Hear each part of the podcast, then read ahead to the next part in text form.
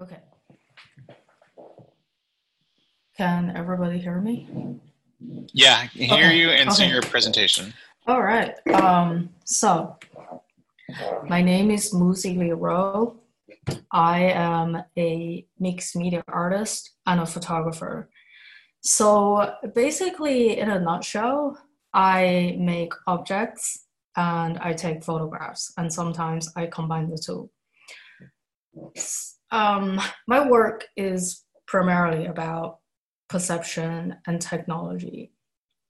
I um, incorporate a lot of found objects into my process. I use things um, like optics and electronic waste into my work. So um, I made this work when I was in uh, graduate school. I started making cameras, and um, oh, this headphone's weird. Um, so this camera is made from um, cell phone lenses and some scrap wood. So the idea was to um, build an analog camera with cell phone lenses, and I wanted to take photographs with such cameras. Um, so I, I made a few more cameras in the process, and this is another one that I made it is um, built around a medium format film back with three interchangeable lens boards. And um, on each lens board, each, uh, there's a grid of lenses, and each lens that is um, taken from a used smartphone. So, in comparison to the first camera I made, this one is modular I was able to um, make multiple exposures with each lens board, and I was able to shoot an entire roll of film. Um, so it provided a lot more flexibility when it comes to um, making photographs. So um, after quite a few experimentations with, you know, making photos, I realized that the object itself is is the thing that I was I was searching this entire time, and this is a, a installation shot of um, this camera at my thesis show. So um, at the time, I was thinking a lot a lot about plant obsolescence and the circulation of manufacturing, advertising, consumption, waste, and it goes back to manufacturing. And in a way, um, it's not so much about taking a photo with a DIY camera, but the, the materials and the, the, the process, the labor that goes inside into making the work um, you know, in, fact, that I bought all these phones on eBay and took them apart and put them together into another camera. That's sort of a part of the work. Okay, moving on. Um, while I was making those cameras, I also started another series where I made phone portraits um, using wet plate collodion tintype which is a 19th century photography technique. It was invented around uh, 1850s, and basically, instead of a film, uh, you make the image on a plate. Usually, um, when it comes to tintype, it's an aluminium plate, and it's um, coated with collodion and sensitized in silver nitrate And once the plate is sensitized, you need to make the exposure, develop thicks before the chemistry um, dries out, hence the name wet plate.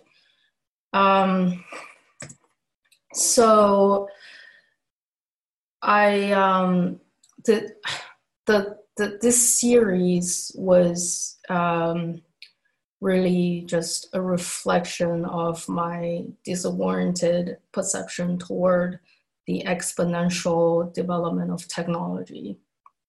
So when I'm looking at a phone from 10, 20 years ago, it has this antique quality that is somewhat similar to an old photograph, like a tintype, which is more than 100 years old. But at the same time, I do recognize that this is a piece of modern technology that just has gone obsolete very fast. So um, there's something kind of absurd about it. So in 2019, I made a series of projectors using camera lenses. And um, these are some flawed lenses that I've been collecting throughout the years.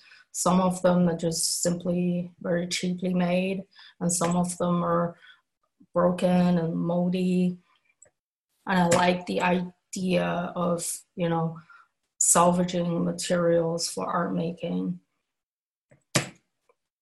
And um, this one is a little bit different. Uh, this, this is a moving projector that has a, a motor attached to the back. And all these projectors, they're, um, they're modular. The lenses, they can be um, swapped. and you can like flip them and the projections can be altered in scale. I included a video of the moving projection. So um, last year I had a solo exhibition at at a um, space called TGTG here in Sacramento, and here's a video clip of the moving projection. Okay,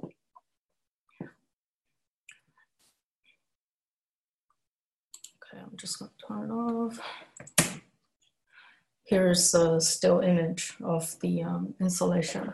So the idea was that um, I made a series of photographs and drawings that were very personal to me at the time. And I wanted to um, show them in a space in an intangible form. So I decided to just place five projectors in this dark space, projecting both moving and still imagery.